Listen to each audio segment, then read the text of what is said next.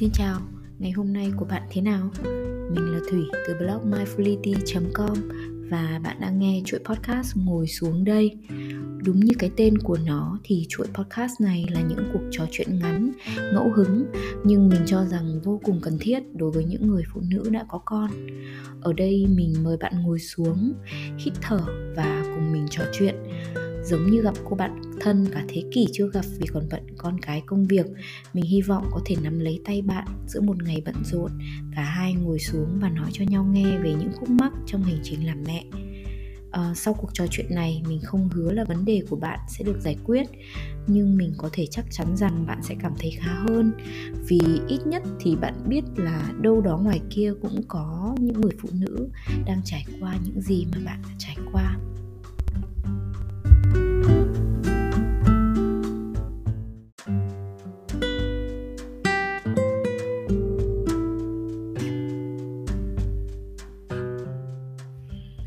Vậy là chúng ta đã bước sang buổi thứ 2 trong chuỗi podcast Ngồi xuống đây. Trong tập này thì chúng ta sẽ cùng trò chuyện về chủ đề cai sữa cho con. Nếu mà bạn đang nuôi con bằng sữa mẹ thì chắc hẳn là sớm hay muộn bạn cũng sẽ phải đối mặt với một quyết định quan trọng, đó là cai sữa cho con. Mỗi bà mẹ thì sẽ có những lý do khác nhau để đi đến cái quyết định này. Có thể là bạn đang mong chờ đến cái ngày mà không còn phải lỉnh kỉnh đồ hút sữa và có thể tự do đi đâu đó vài ngày mà không lo con khóc vì nhớ ti mẹ. Hoặc cũng có thể là vì bạn nghĩ con đã đủ lớn rồi, đã ăn dặm tốt và đã có thể uống các loại sữa khác ngoài sữa mẹ. Hoặc là bạn buộc phải cai sữa cho con vì những lý do ngoài ý muốn, chẳng hạn như là phải điều trị y tế khiến ảnh hưởng đến nguồn sữa, hoặc là do mang thai em bé tiếp theo. Dù lý do đưa bạn đến quyết định này là gì đi nữa thì mình tin rằng là bạn đã suy nghĩ rất nhiều và lựa chọn điều tốt nhất cho con. Mình muốn nhấn mạnh rằng là cai sữa vào thời điểm nào hay là bằng cách nào thì là một sự lựa chọn của cá nhân người mẹ mà không ai có quyền phán xét hay là ép buộc. Dù con đường nào đã dẫn bạn tới đây thì mình cũng mong là sẽ trở thành một người đồng hành cùng với bạn. Mình cũng hy vọng rằng là cuộc nói chuyện ngày hôm nay sẽ giúp cho bạn trải qua cái cột mốc này một cách nhẹ nhàng và an nhiên nhất. Trong tập ngày hôm nay thì mình muốn cùng bạn trả lời cho 3 câu hỏi về việc cai sữa. Đó là khi nào thì nên cai sữa bằng cách nào, và cuối cùng cũng là câu hỏi mà mình nghĩ là bạn sẽ mong chờ nhất, đó là làm sao để cai sữa trở thành một trải nghiệm nhẹ nhàng nhất cho cả mẹ và con. Nào, giờ chúng ta sẽ cùng bắt đầu nhé.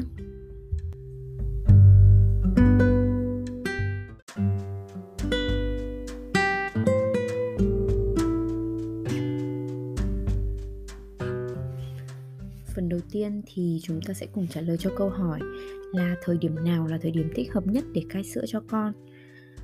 Theo bạn thì thời điểm nào là thích hợp nhất để cai sữa cho con? 18 tháng, 12 tháng, 3 tuổi hay là 6 tháng? Theo Viện Nhi Khoa Hoa Kỳ thì các bà mẹ nên nuôi con hoàn toàn bằng sữa mẹ trong vòng 6 tháng đầu tiên. Tuy nhiên mình xin nhấn mạnh rằng đây là nên chứ không phải là phải. Mốc thời gian 6 tháng thì chỉ là khuyến cáo mà thôi.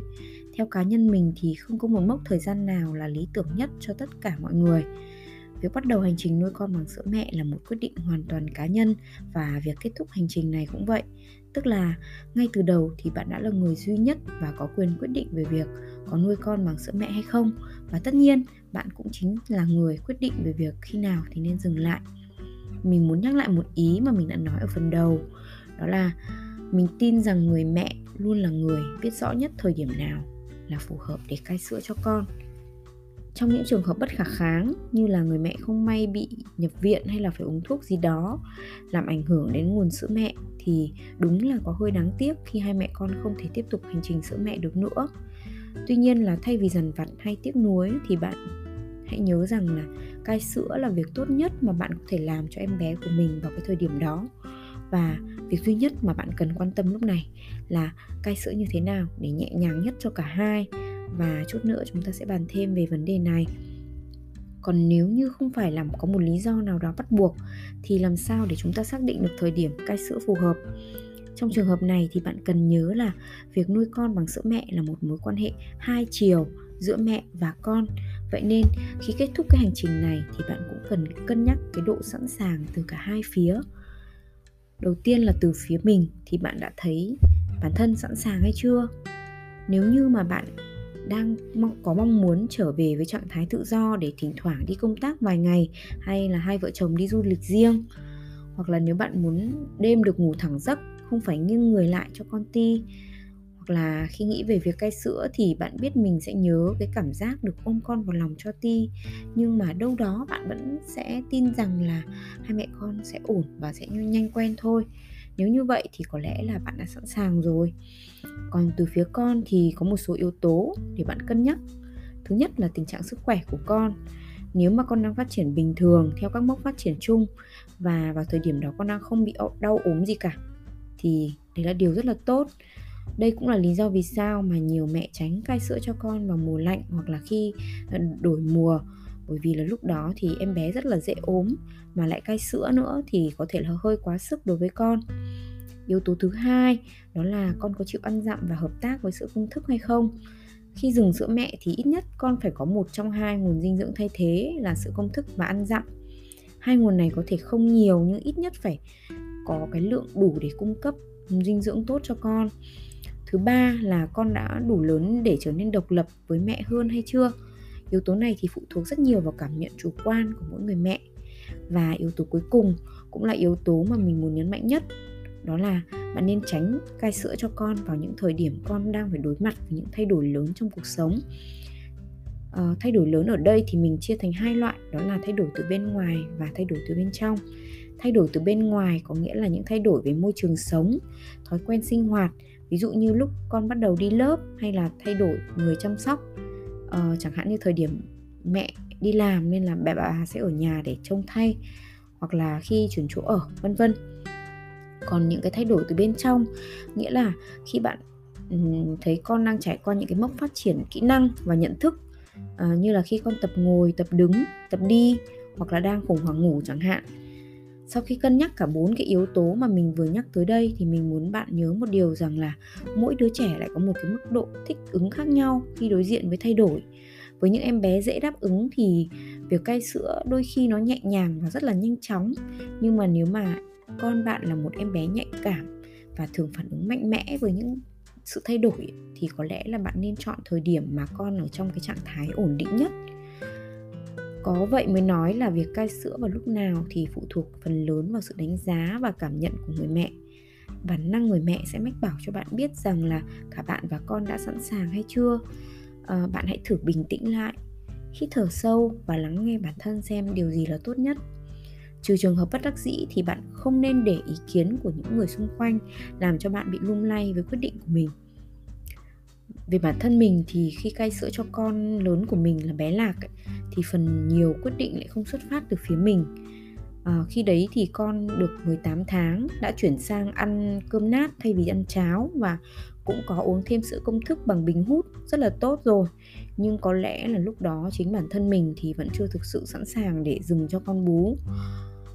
Thực ra hoàn cảnh thì cũng là một phần khiến mình phải gửi con về quê với bà, nhưng mà không hẳn là đến mức bắt buộc. Lúc đó thì mình chỉ thấy rằng là mọi người nói con như thế là cũng lớn rồi, rồi là cai sữa đi cho nó đỡ vất, nên là mình cũng xuôi theo mà không lắng nghe xem là mình đã sẵn sàng hay chưa. Mình sẽ không thể nào quên được những cái đêm đầu tiên khi con ngủ với bà và mình thì nằm ở phòng bên mà thấp thỏm không thể nào chợp mắt được. Con khóc, mẹ khóc, cảm giác trống rỗng, thiếu vắng và hụt hẫng rất là nhiều. Nếu mà được làm lại thì mình sẽ chờ tới khi mình sẵn sàng hơn. Nói cho cùng thì cai sữa không nhất thiết phải là một trải nghiệm nhiều nước mắt đến như vậy. Và cho đến khi mà cai sữa cho em bé thứ hai là Bia ấy, thì mình đã rút được kinh nghiệm. Trước đó thì Bia vốn là một em bé khá là độc lập và ăn dặm, uống sữa công thức tốt, chỉ ti mẹ khi đi ngủ thôi. Vì vậy mà việc quyết định cai sữa đến với mình rất là tự nhiên và bình thản hơn rất nhiều so với lần đầu, dù là nó vẫn mang lại khá là nhiều cảm xúc.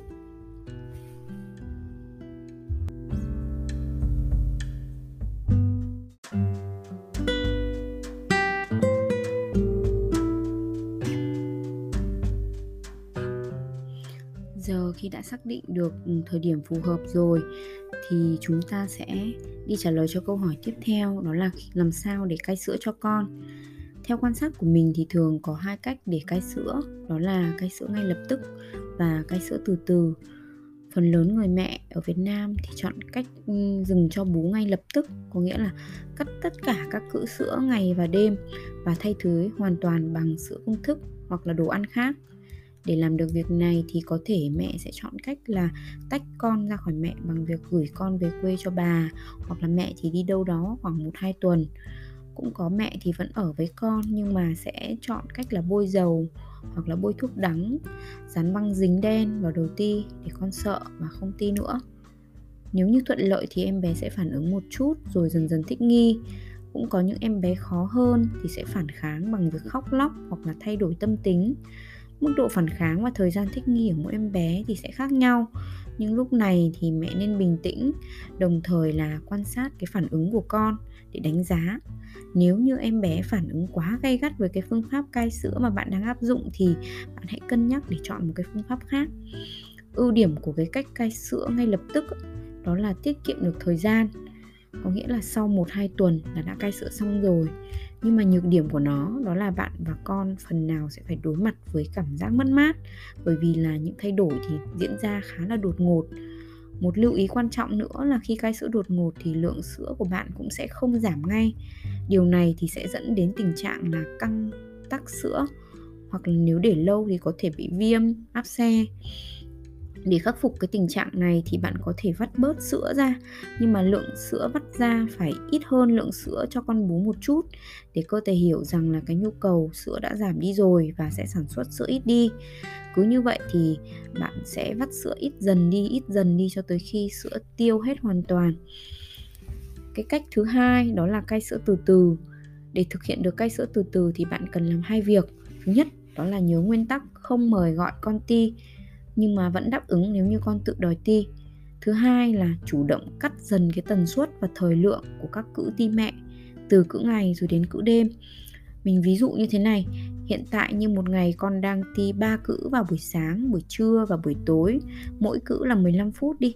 Vậy thì bạn sẽ bắt đầu giảm từ cữ buổi trưa xuống còn 12 phút, rồi 10 phút, rồi 5 phút. Và sau đó thì cắt luôn cữ trưa thay bằng sữa công thức. Lúc này thì bạn sẽ chỉ còn 2 cữ là cữ sáng và tối. Vậy là bạn sẽ bắt đầu giảm thời lượng của cữ sáng, dần dần rồi cắt hẳn cữ sáng. Và cứ như thế đến khi cắt hết cả 3 cữ sữa. Ưu điểm của cái cách cai sữa từ từ này đó là nó giúp cho cả hai mẹ con không cảm thấy quá choáng ngợp và mất mát, bởi vì sự thay đổi diễn ra một cách từ từ, cho nên là cho phép em bé có thời gian để thích nghi, do đó là em bé sẽ ít phản kháng hơn. Tuy nhiên thì nhược điểm của cách làm này đó là cần thời gian khá là dài, cần kiên nhẫn ở người mẹ, và đôi khi nó có thể không phù hợp với mong muốn và hoàn cảnh của bạn. Nói tóm lại thì mình tin rằng dù bạn chọn cái cách nào đi nữa thì đó cũng là điều tốt nhất mà bạn có thể làm cho con. Hãy dùng bản năng của người mẹ để làm theo cách mà bạn cảm thấy là phù hợp nhất với cả hai mẹ con, thay vì bị loạn bởi những cái lời khuyên của những người xung quanh.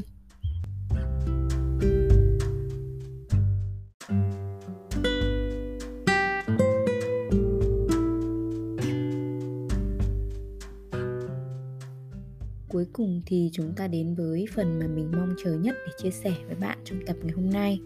Đó là làm cách nào để cai sữa không còn là trải nghiệm nặng nề. Qua 2 lần cai sữa thì mình hiểu rằng trải nghiệm này tuy là việc tất yếu nhưng mà thực sự không hề dễ dàng với cả hai mẹ con. Nó sẽ mang lại cho bạn rất nhiều cảm xúc hỗn độn và đôi khi nó làm cho tâm lý của bạn không được ổn định khi mà con lại đang cần bạn bình tĩnh nhất. Đó cũng chính là lý do vì sao mà mình muốn làm ra cái tập podcast ngày hôm nay. Ở đây thì mình rút ra 3 điều có thể giúp cho bạn kết thúc cái hành trình sữa mẹ một cách thật là nhẹ nhõm và dễ chịu nhất về mặt tâm lý. Thứ nhất, đó là hiểu tại sao bạn lại trải qua những cái cảm xúc mà bạn đang trải qua. Tại sao mình lại nói đến cảm xúc của bạn đầu tiên? Khi cai sữa thì có lẽ nhiều bạn lo lắng nhất là tiếng con khóc.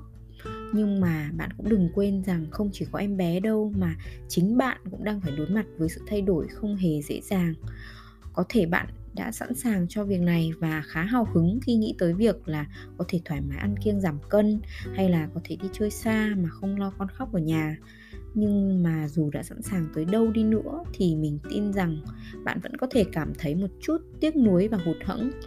Có thể bạn sẽ thấy nhớ cái cảm giác cho con bú, nhớ cái đôi mắt trong veo ngước lên nhìn vào mắt bạn đầy hạnh phúc và tin tưởng, nhớ cái miệng chúm chím và bầu má phập phồng của con, hay là nhớ cái cảm giác ấm áp yêu thương khi được kết nối với con qua bầu sữa mẹ. Bạn cũng có thể cảm thấy hụt hẫng và tủi thân vì con không còn cần mình nhiều như trước nữa.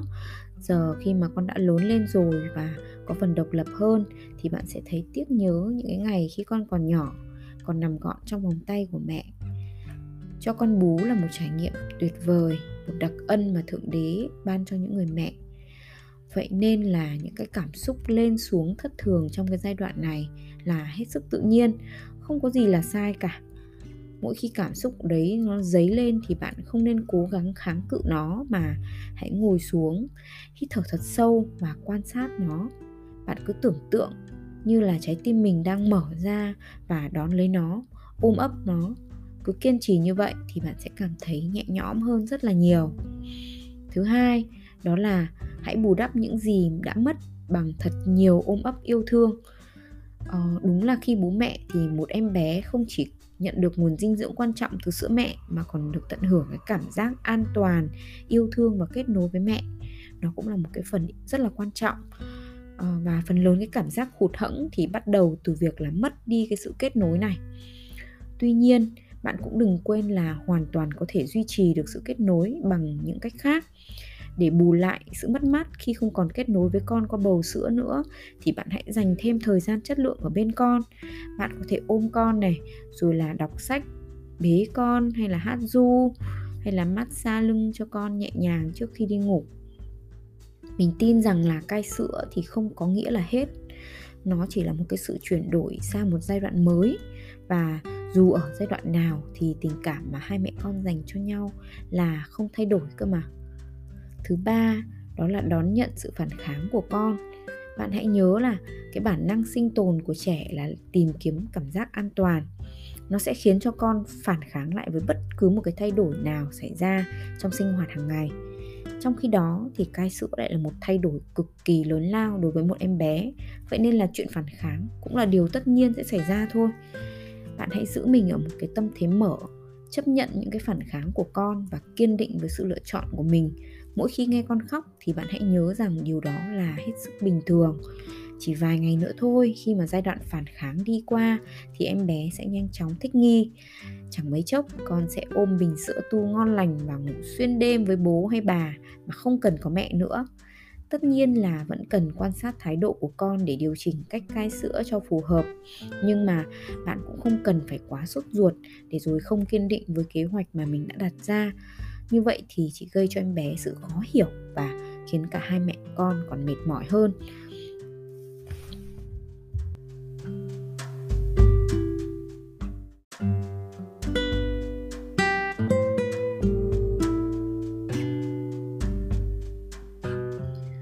Vậy là chúng ta vừa ngồi xuống để tâm sự về chuyện cai sữa cho con, một cột mốc vô cùng quan trọng nhưng cũng là một sự thay đổi không hề dễ dàng với cả hai mẹ con. Dù lý do đưa bạn tới quyết định này là gì đi nữa thì mình vẫn tin rằng bạn xứng đáng được tôn trọng và xứng đáng được trải qua việc này với ít tổn thương nhất có thể về cả thể chất và tinh thần. Điều cuối cùng mà mình muốn nhắn nhủ với bạn đó là hãy luôn dịu dàng với chính bản thân mình, vì bạn đang làm rất tốt. Thay vì tiếc nuối thì hãy coi đây là một cái khởi đầu cho một cái giai đoạn mới trong hành trình làm mẹ, khi mà em bé của bạn đã lớn và độc lập hơn. Hãy luôn nhớ rằng là dù ở giai đoạn nào thì tình yêu thương của mẹ và sự kết nối giữa hai mẹ con vẫn không hề thay đổi. Chúc bạn luôn làm mẹ thật an nhiên và hẹn gặp lại bạn ở tập tiếp theo nhé.